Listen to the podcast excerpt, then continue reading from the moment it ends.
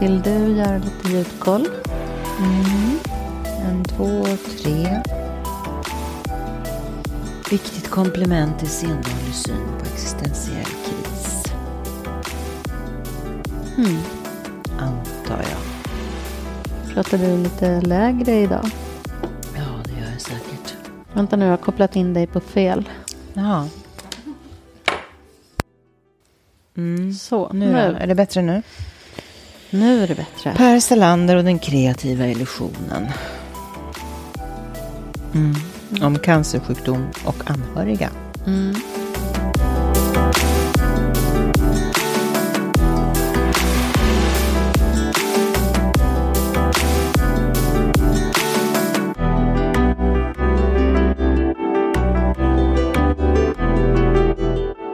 Eh, varmt välkommen ska du vara till avsnitt tio i Poenkepodden. Mm. Mm. Och vi som sitter här heter Annett Duran och Isabella A. Johansson. Och just nu sitter vi i ditt vardagsrum. Ja, det har blivit en bra plats att sitta på nu ja, på sista tiden. Det här är väldigt mysigt. Mm. Vi har tända ljus och mm, det är fint att sitta här. Men det är också så bra att du kan hoppa på bussen och komma hit. Ja, säger jag som använder bil och inte knappt kan köra den nu i bensinkrisens land. Nej. Ja. Mm. Ja, det är lite kallare ute nu. Mm. Det är väldigt tydligt. Jag hade så här dunkappan på mig. Ja, jag såg det. Skönt. Ja, det, det är skönt. Mm. Men jag fortsätter cykla. Överallt. Mm. Du då? Tyckte du inte det var kallt att gå till jobbet i morse? Nej, men jag åker bil. Ass. Jag hinner inte. Nej, annars. Jag, hinner, jag måste hem på lunchen och gå ut med min mm. lilla hund. Just det. Mm. Tyvärr, annars så skulle jag jättegärna gå. Mm. Mm. För att jag bor så pass nära. Men jag måste ta bilen. Mm. Jag fattar. Ja. Ja, när vi spelade in förra avsnittet, avsnitt nio, mm. så pratade vi lite grann om vad vi skulle göra idag. Mm, det gjorde vi. Vi hade några, gick igenom vår lista, mm. kom en bit på vägen. Mm. Och så sa vi att vi skulle prata lite grann om kreativitet, eller ja? Ja, precis. Det sa vi. Och då kom jag på...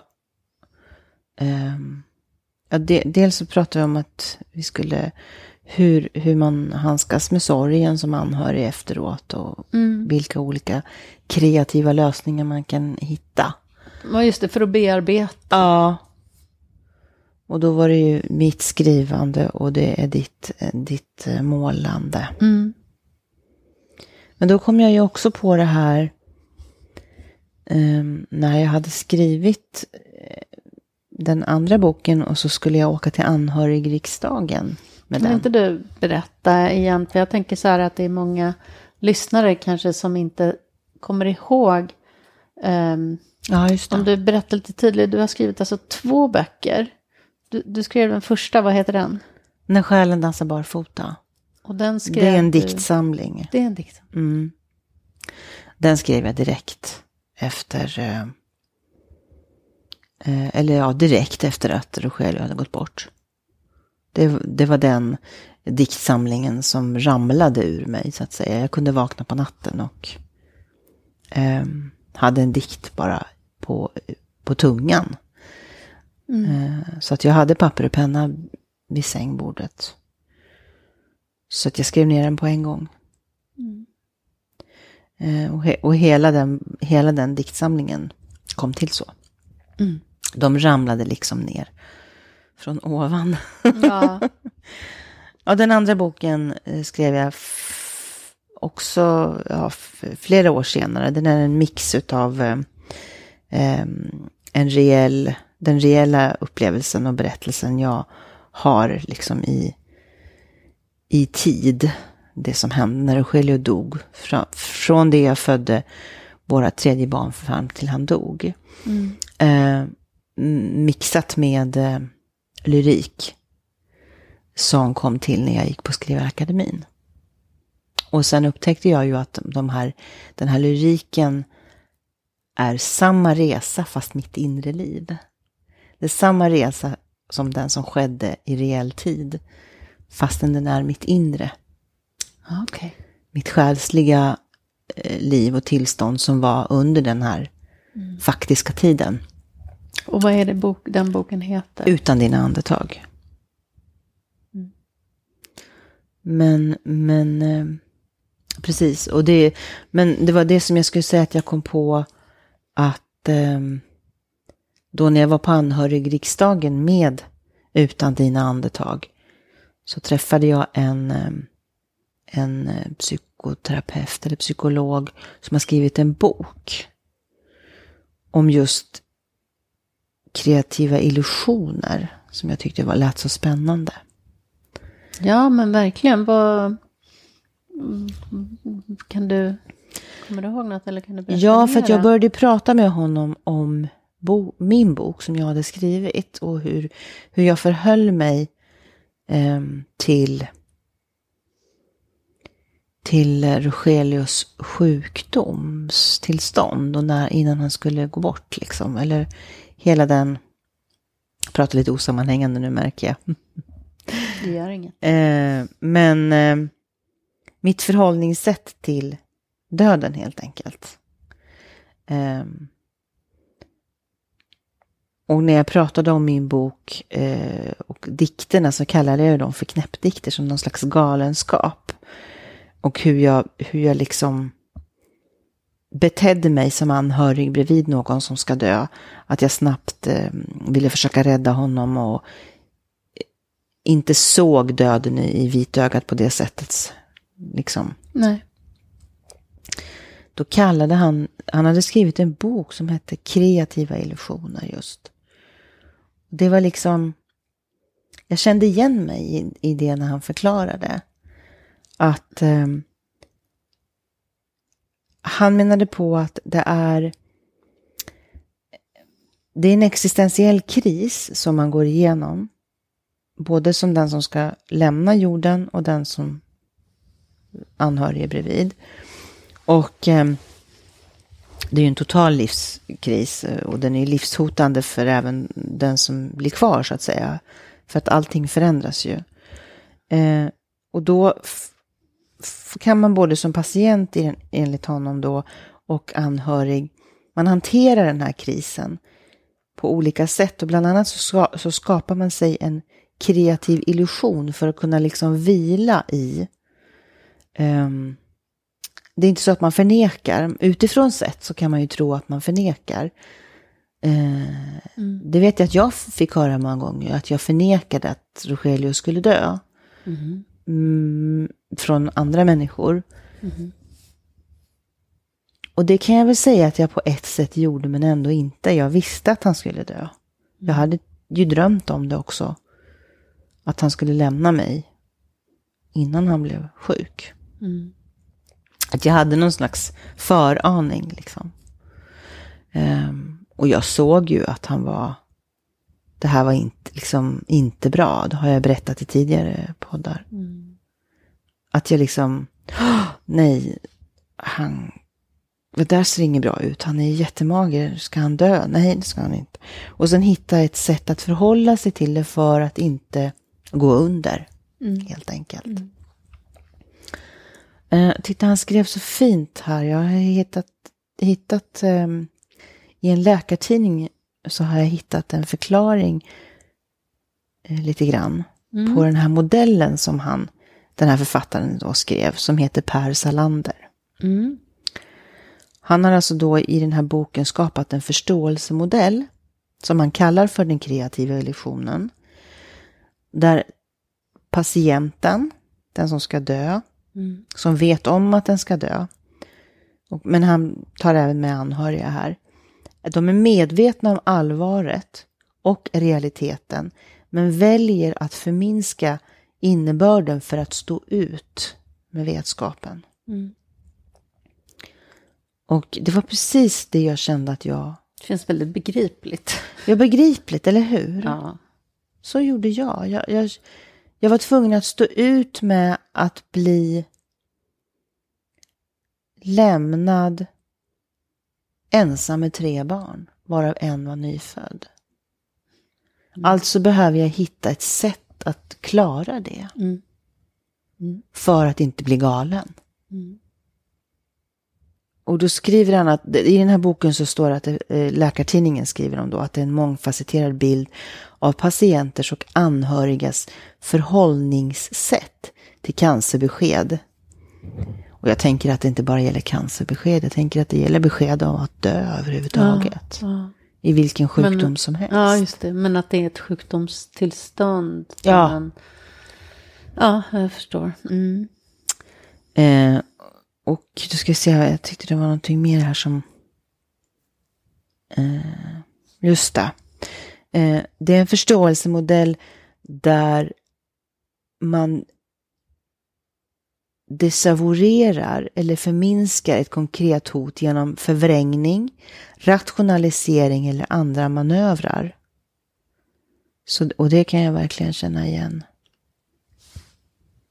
mm. mig i. Mm. Um, man skapar en kreativ illusion om sitt tillstånd för att överleva mentalt och inte tappa all mening med den tid som faktiskt återstår. Så det som, som han menar, det, det med kreativitet i det här fallet handlar om att man ser till att komma på ett sätt att eh, klara sig. Alltså ett, att man kör en, eh, det är det han menar med en kreativ illusion, alltså att man... Eller som till exempel att du sa, nej men Rogelius ska inte dö. Mm, precis. Det har du bestämt. Det har jag själv. bestämt. Ja, ja, och jag, var, jag, hade, jag hade bestämt det och jag mm. hade ju också bestämt att, att eh, de på andra sidan nu skulle faktiskt ta och hjälpa till lite här nu så mm. att det blev mm. bra igen. Mm. De kan ju inte bara... Nej. Och jag var så övertygad om att de skulle det. Mm. alltså jag, mm. nej, men det är klart att det kommer att, hitta en, det kommer att finnas en lösning liksom. Mm. Um. Sen fortsatte ju den mm. den kreativa illusionen. Och jag... Ja, kan du berätta det, det... Hur kom det sig att du ville skriva då Utan dina andetag? Och hur många år efteråt var det? Mm, utan dina andetag, det tog lite längre tid. Alltså, jag skrev ju först själva händelseförloppet rakt av, och det skrev jag på sex veckor. Jag visste inte att jag hade all den informationen i mig överhuvudtaget. Det låter fort. Det, ja. låter, alltså. Det bara ramlade ur mig. Ja. Um, och jag hade ingen, och då hade jag ju gick jag, jag hade inte gått Skriva Akademin eller någonting. Jag hade liksom ingen struktur egentligen, utan jag bara skrev. Mm-hmm. um, jag, jag minns att jag hade en massa post-it-lappar så här med med olika moment som hade skett, och sen la jag dem i ett, ett, ett faktiskt reellt tidsperspektiv. Okej. Okay. Uh-huh. En tidslinje som var från början till slut. Mm. Liksom. Mm. Um, och då hette den Livet, flickan och döden. Men den låg väldigt nära, och den var liksom lika nära som uh, När själen dansar barfota dikterna. Så att ja, jag skickade väl in något kapitel till Skriva Akademin, och, och så ringde de upp mig och sa att de tyckte jag skrev väldigt bra. Mm. Så att du kommer in här. Ja, skön känsla. Ja, det var en jätteskön känsla. Men jag, ingen fick läsa. Jag använde aldrig de, den texten. Mm. Det var alldeles för... Nej. Alltså du menar dina läs, äh, pluggkompisar där? Alltså, ja, jag, jag talade inte ens om att jag hade den. Alltså jag vill aldrig jobba med den, ingenting. Jag ville inte att någon skulle kritisera eller säga någonting, eller fanns inte på kartan. Det var min berättelse, den ska ingen komma och peta i. Mm. Det gick inte. Mm. Mm. Och då började jag... Jo, för att jag vet att det var någon... Någon som... Jag tror att jag kanske gjorde på... För det var ju ett år distans och ett år på plats. Jag, jag tror att jag la upp en liten sekvens vid något tillfälle. Typ när jag kommer in till läkaren som satt på snurrstol och, och såg ut som en galen professor, eller det var någonting så här, eh, när jag skulle säga att jag ville att Rogelius skulle flyttas till Vina-kliniken. Då mm. har jag en sån. Mm. Och då var det någon som sa att jag skulle göra en, ja, det är fint skrivet, men kan du eh, göra lite mera miljöbeskrivning? Jag bara, eh, nej, det kan jag inte. För då blir det inte som det var, liksom. För mig var det så här helt absurt att jag skulle börja beskriva miljön när, när det inte var det jag ville berätta. Jag ville berätta om... Jag ville berätta om... Egentligen tror jag jag ville berätta om min skräck och min rädsla. Mm. Och den satt inte i om det var vita väggar och blommor vid fönstret eller om stolen var grön. Utan den, den, den var mellan raderna liksom. Ja. Så att jag bara la undan den. Ja. Det får man inte prata om mer om min bok liksom. Okay. Eller det som jag hade skrivit. Mm. Och då började jag med de här dikterna istället. Som då hette... tolv andetag per minut. Andningsfrekvenser heter den. Mm. tolv andetag per minut under lugna förhållanden. Wow. Mm. Fint. Cool titel. Det var en cool titel. Så det, det hette de ganska länge. Sen ja. började jag ju jobba med dem och bearbeta dem. Och de var ganska korta då. Ehm, korta, fyrkantiga som liksom... sex, sju, åtta radingar väldigt så här, och väldigt innehållsrika varje liten. Ja. Ehm, och sen skrev jag om och skrev om och skrev om och la ihop dem och blandade dem och så blev det långt. Ibland kunde det bli flera A fyra med de där dikterna som jag byggde ja. ut. Ehm, Har du lust att läsa någonting? Ja, din det bok? Kan jag göra. Letar du efter dina eh, glasögon? glasögon. Och eh, det, det där är, så är inte att... dina glasögon. Är det dina du... glasögon? Ja, det där är mina. Det där är dina De glasögon. De kommer inte se någonting. Nej, det kommer jag inte. Men jag har mina glasögon någonstans. Mm. Um... Vi tar en liten paus och väntar. Ja. Okej. Okay. Man är ju lite, ja, ja. Nu har jag, man är lite till åren kommen här så att eh, ja. Mm. Så är, vad, vad, vad, är, vad är det du ska läsa nu? Du läser ju din bok Utan dina andetag. När var det den kom ut? Den kom ut tjugo arton. Okej. Mm. Jag slog bara upp här nu eh, så att eh, jag tar det som jag slog upp. Den är väldigt lång. Men jag kan stoppa mitt i någonstans. Du kan stoppa mig. Vad är det? Är det en dikt du tänker läsa? Ja, ja, ja, ja. Det är det. Vad tänkte du? Kanske både kan tänka dig läsa en dikt och även en bit ur prosan. Mm. Kan jag göra. Mm. Dikten tänkte jag nu på eftersom vi pratar om den här Absolut. typen av alltså, um, illusion som man skap- jag skapade mig. Ja, och jag tänker spontant, det här är ju en annan form av kreativitet, att göra något kreativt av din sorg som du har gjort med mm. att skriva ja. och jag målar, bara så att vi... Mm. Absolut. Pratar om rätt sak. Det är mm. olika slags kreativitet. Mm. Du tänker på det som jag pratade om innan. Och sen, Precis. Ja, det är helt absolut. Så den kreativiteten som du och jag gör i, i uttryckskonstformens uttryck. Så det är något annat. Men mm. den kreat- jag skapade mig ju den här...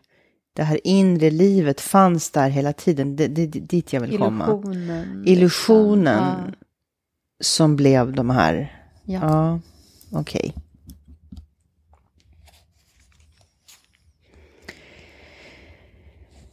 Jag sätter ner den vita flaggan. Är sjuk idag. Förstår ni? Är sjuk för alltid. Förstår ni? sjuk av dödslängtan och kärlekstörst, sjuk av fiskarnas avfjällande kroppar och skrikornas eviga flaxande. Sjuk och blek och glåmig av horisontens likriktning, och jag väntar.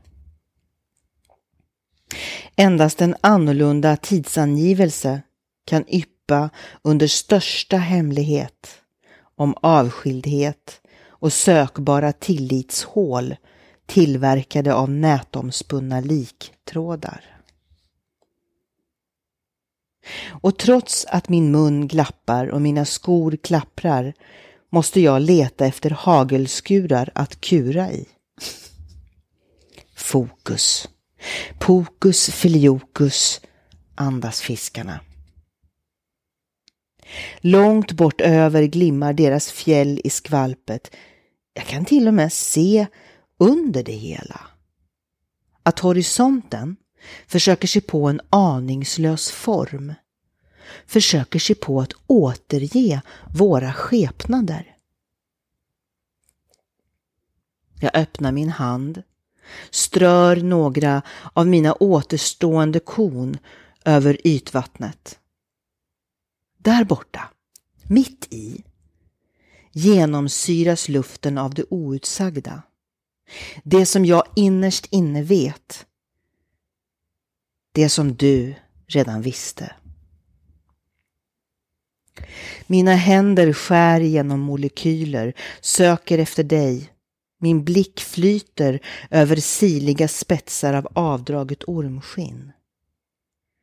Brus av rullande skor skaver i mina ådror, kantiga spår som lämnar mig mörkblå. Jag byter stil. Försöker mig på en annan ton.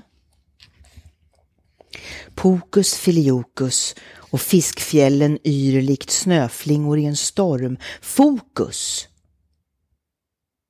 Min fot drar än långsammare över golvet, rullskridskornas hjul snurrar och snurrar, det skramlar i mina öron, medan din värme smyger över min högra axel.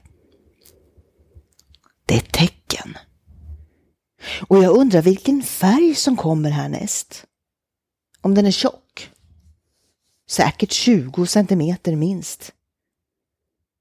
Du letar dig fram mellan springorna i luftrummet, ler med blommig mössa från sextiotalet. Det är blommor utan blommor. Och kanelbullen fastnar i min hals. Har jag verkligen mätt ordentligt? Jag kan ju se att det är två man ska vara. Och jag når inte över. Wow. Den är inte slut än. det, nej, men, men nej, jag, jag ska inte läsa mycket ta in. Det är, det är så mycket bilder. Jag vet, men den här, den här det är dikten... liksom tusen metaforer och tusen bilder som nästlar sig in i varandra. Och ja. Så blir det så himla roligt ibland också. Ja. Det är så mycket komik. Ja, men det, det är det. Det, det, det, det går runt i huvudet, åtminstone på mig.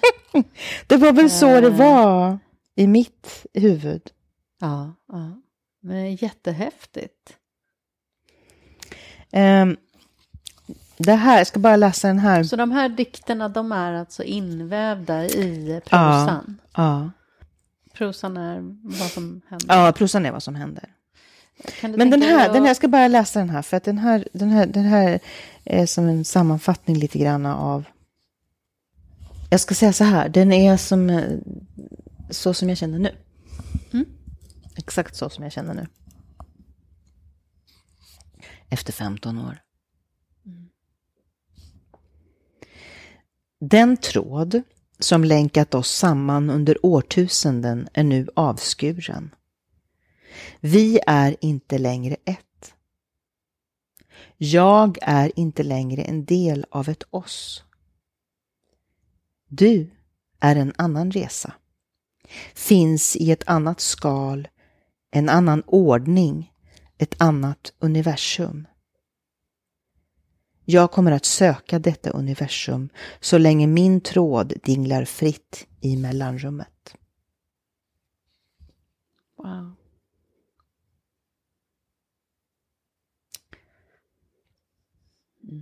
Mm. Väldigt starkt. För det är så tydligt också. Mm, mm. Mm. Vill du, ja. Kan du tänka dig att läsa något lite kort? Bara i ja, prosan? Jättekort så det inte blir en... Um. Och nu är det ju då, för er om ni uh, inte har hängt med, så läser jag då Annett ur sin bok Utan dina andetag. Och att vi då ska få höra lite ur berättelsen. Det här är precis eh, efter eh, beskedet. Nej, efter att han hade åkt in på sjukhuset. Och jag hade googlat på nätet. Ja. Och förstått att han skulle dö. För det stod det när jag googlade. Mm.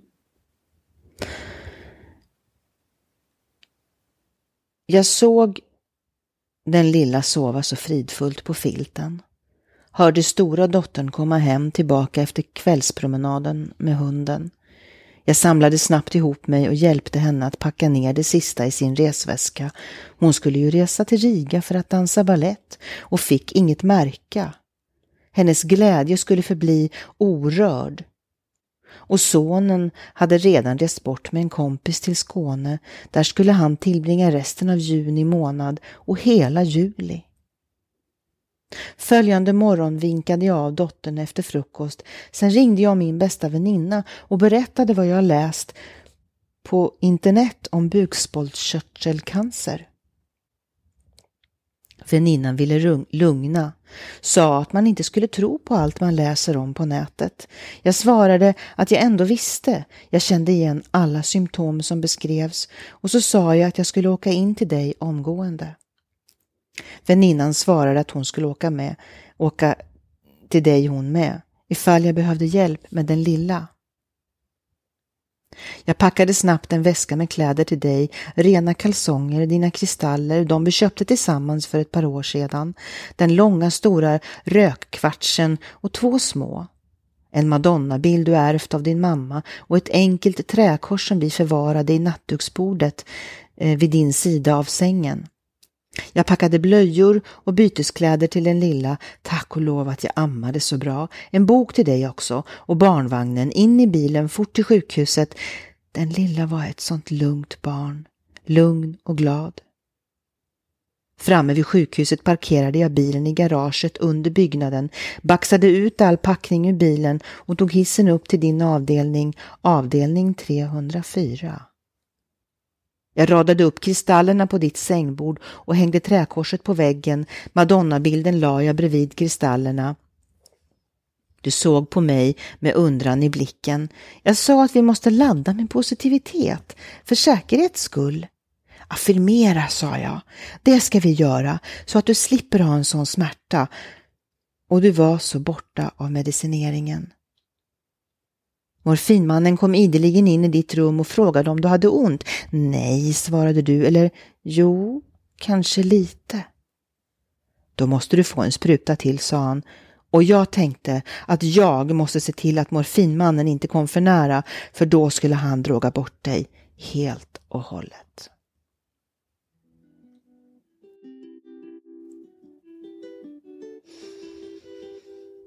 Mm. Det minns du? Ja, jag minns det här väl. Jag minns, jag minns liksom var jag satt när du ringde. Jag satt också framför datorn. Ja. Eller om jag gick och satte mig just när du berättade och jag googlade jag med då. då. Mm. Och, och jag minns att jag sa att tro inte på allting. Och det menade jag ju också liksom verkligen. Mm. Eftersom du inte riktigt visste ju att det var det. Så tänkte jag. Mm. Men eh, på något sätt visste du ändå. Ja, jag visste. Mm.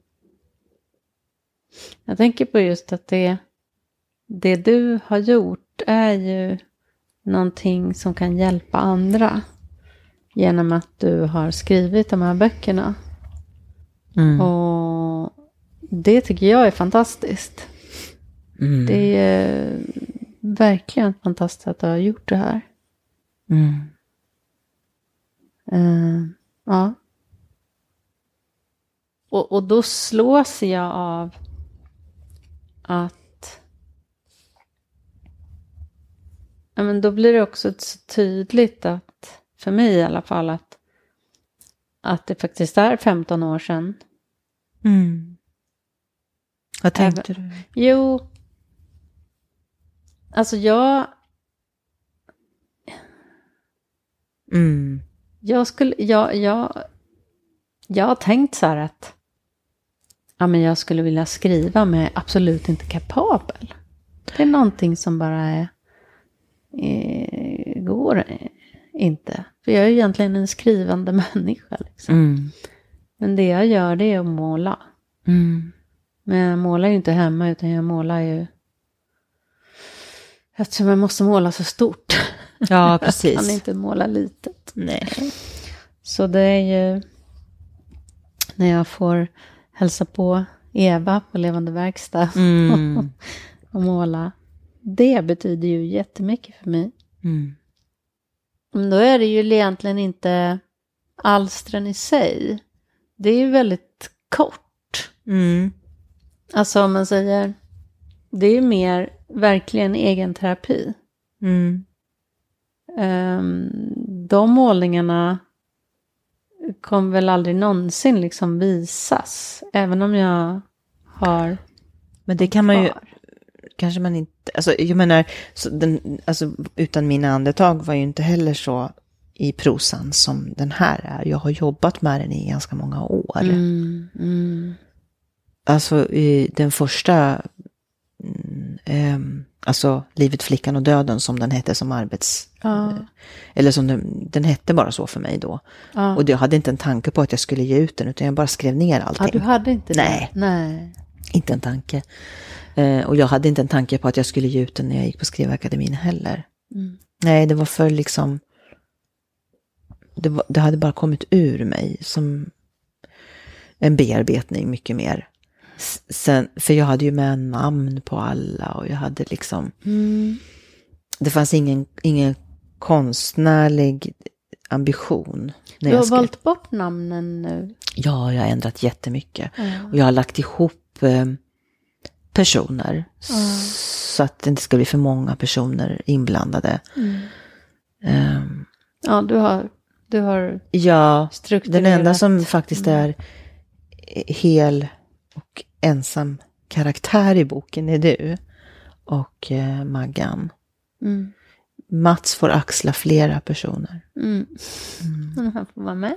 Mm. Han, han är med, men han är flera. Mm. Um, just vid de tillfällen. Mm. Alltså, det, alltså jag kunde inte använda alla tillfällen nej. Så här. Utan då var det någon ny person som var där. Nej, nej. Utan det äh. måste bli... bästa vännen och väninna. Mm. Alltså det fick bli så. Mm. Mm. Mm. Så det skulle vara lättare att hålla reda på. Mm. Och sen har jag tagit bort mycket liksom. Mm. Rensat och kill your darlings och allt det där. Jag tänker på, på mm. att, att det är ju en form av tröst och bearbetning i mm. det du har gjort. Mm. Det är det jag gör med målningen som jag bara gör ibland. Mm. Um, men det viktiga är ju ändå att hitta sin egen form av tröst. Mm. Vilket kan vara att mm. kanske inte alls göra något kreativt eget utan bara kanske läsa eller... Mm.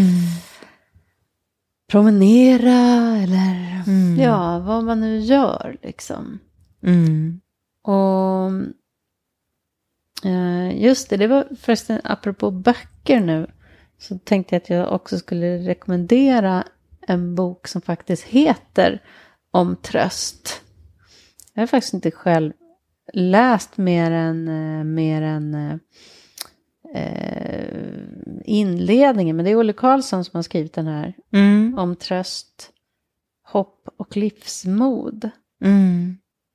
och Jag tänkte jag bara kunde läsa beskrivningen som mm. jag tycker är väldigt fin. Mm, yeah. Kan man trösta sig själv? Hur gör man för att trösta andra? Var finner man hopp och livsmod när livet inte blir som man tänkt sig? I sin nya inspirationsbok för hopp och livsmod skriver Olle Karlsson om första hjälpen till tröst för dig själv och andra. Ja, fin. Ja. Mm. Och så skriver han också så här. Man behöver inte vara en profet för att se och förstå att vi alla står inför stora prövningar.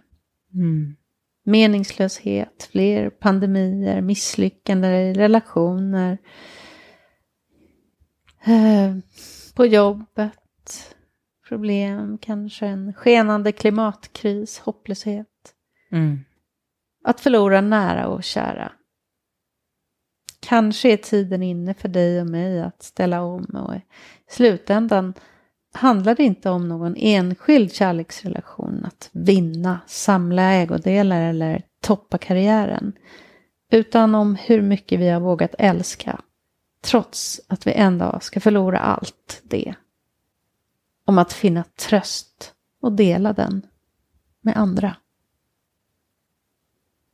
Det var starkt, det där, det där sista meningen. Mm. Två sista meningarna. Mm. Mm. Men för det var det som du tangerade förra eh, avsnittet också. Att våga älska förbehållslöst. Mm. Eh, och oändligt. Då blir den smärtan och sorgen lika stark som kärleken. Mm, mm, ja. Det tror jag faktiskt. Mm. Och det är ingen tävlan eller mått eller så att man ska Nej. mäta, utan det är liksom... Det var någon annan som sa det, bara för... jag hörde just det ut, den liksom konsensus för bara några dagar sedan. Mm. Någon som uttryckte, jag kommer inte ihåg om det var i skrift eller om det var att jag hörde det på tvn eller så. Mm. Och sen är det också det här hur den sörjer. Det går mm. ju att sörja på så oerhört många sätt. Ja, absolut. Ingen sorg är kanske lik den andra. Nej. Eh. Det är just precis därför som man inte kan, eller jag tyckte, det tror jag vi tog upp i det första eller andra avsnittet. Mm. Kommer du ihåg det? Den här um, ja, äh, ordningen på sorg. Ja, just det. Just det. Sorgens olika alltså, faser. faser. Faserna, det, ja. Det, ja. De fasar jag för. Jag säga, ja, men, precis. Ja. Faserna är ju verkligen... Ah. Men du, innan vi började podda idag så tog ju du upp någonting viktigt som vi... också kom överens om. Mm. För nu är det ju avsnitt tio. Mm. Precis. Och eh, vi har ju vi har ju bearbetat mycket de här avsnitten. Mm. Um, på våra olika sätt. Pratat om våran sorg. Mm. Som ju både är lika och olika. Mm. Och att vi det har varit väldigt fint att få liksom ha de här ganska täta eh, poddavsnitten som vi har haft då var fjortonde dag. Mm. Och nu ja. kom vi överens om något annat. Mm. Nej, men min tanke var ju att det är ju, vi är ju väldigt, vi blottar oss ju väldigt mycket och mm. verkligen lägger ut våra liv. Men det har vi ju valt, så det vill vi ju göra. Men, mm. men det är inget konstigt med det. Men man kan behöva återhämta sig lite mellan varven. Ja. Och då tänkte jag så här, eller vi pratade om det. Ja, vi bestämde det. Vi ja. bestämde. Ja. Att en gång i månaden skulle kunna vara en, en bra idé. Mm, vi, ja, precis. Mm. Vi bestämde att vi nu... Vi tar den idén helt enkelt. Greppa tag i den. Ja. Ja, men precis. Att vi nu kommer att släppa eh, Änkepodden eh, en gång i månaden. Ja. Helt enkelt. Mm. Och eh, nu hade jag någon almanacka framför mig. Men eh, nej, det är den artonde idag. Ja. Och eh. ja, men då tittar vi då i almanackan. Ja, det kan vi göra. eh, det skulle vara att vi, vi, vi släpper liksom ett avsnitt i november. Mm, och ett då i blir det sjuttonde november mm. Mm. som är onsdag där. Mm. Och, och sen kommer vi då att släppa i december femtonde. Om vi nu fortsätter att mm. släppa på onsdagar. Det kanske är skönt. Mm. Det är bra. Men äh, ja, så att du som lyssnar, att du vet att, äh, att det är så vi tänker. Äh, fortsatt väldigt gärna och skriv till oss. Eh, vi är jättetacksamma om ni vill eh, skriva och berätta om vad ni tänker mm. att vi ska fortsätta att prata om. Vi kommer ju att eh, så småningom börja intervjua människor mm. eh, som vi tycker att vi vill intervjua om sorg och tröst. Mm. Och, får vi se, och om döden. Det. Och om döden, såklart. Um, mm. Så vi det, kan vi säga att det blir spännande att se vad, det, vad avsnitt elva kommer att innebära. Men det är liksom som ett nytt avstamp. Ja. Och det är det. Mm. Ja, det, det blir bra. bra. Och då kan vi säga så här. Hoppas att ni eh, fortsätter att vara med oss. Och ni skriver till oss på ankepodden at gmail dot com. Mm. Där kan ni skriva lite längre mejl. Och det går även bra att skriva till oss på Insta och på Facebook. På Facebook, ja precis.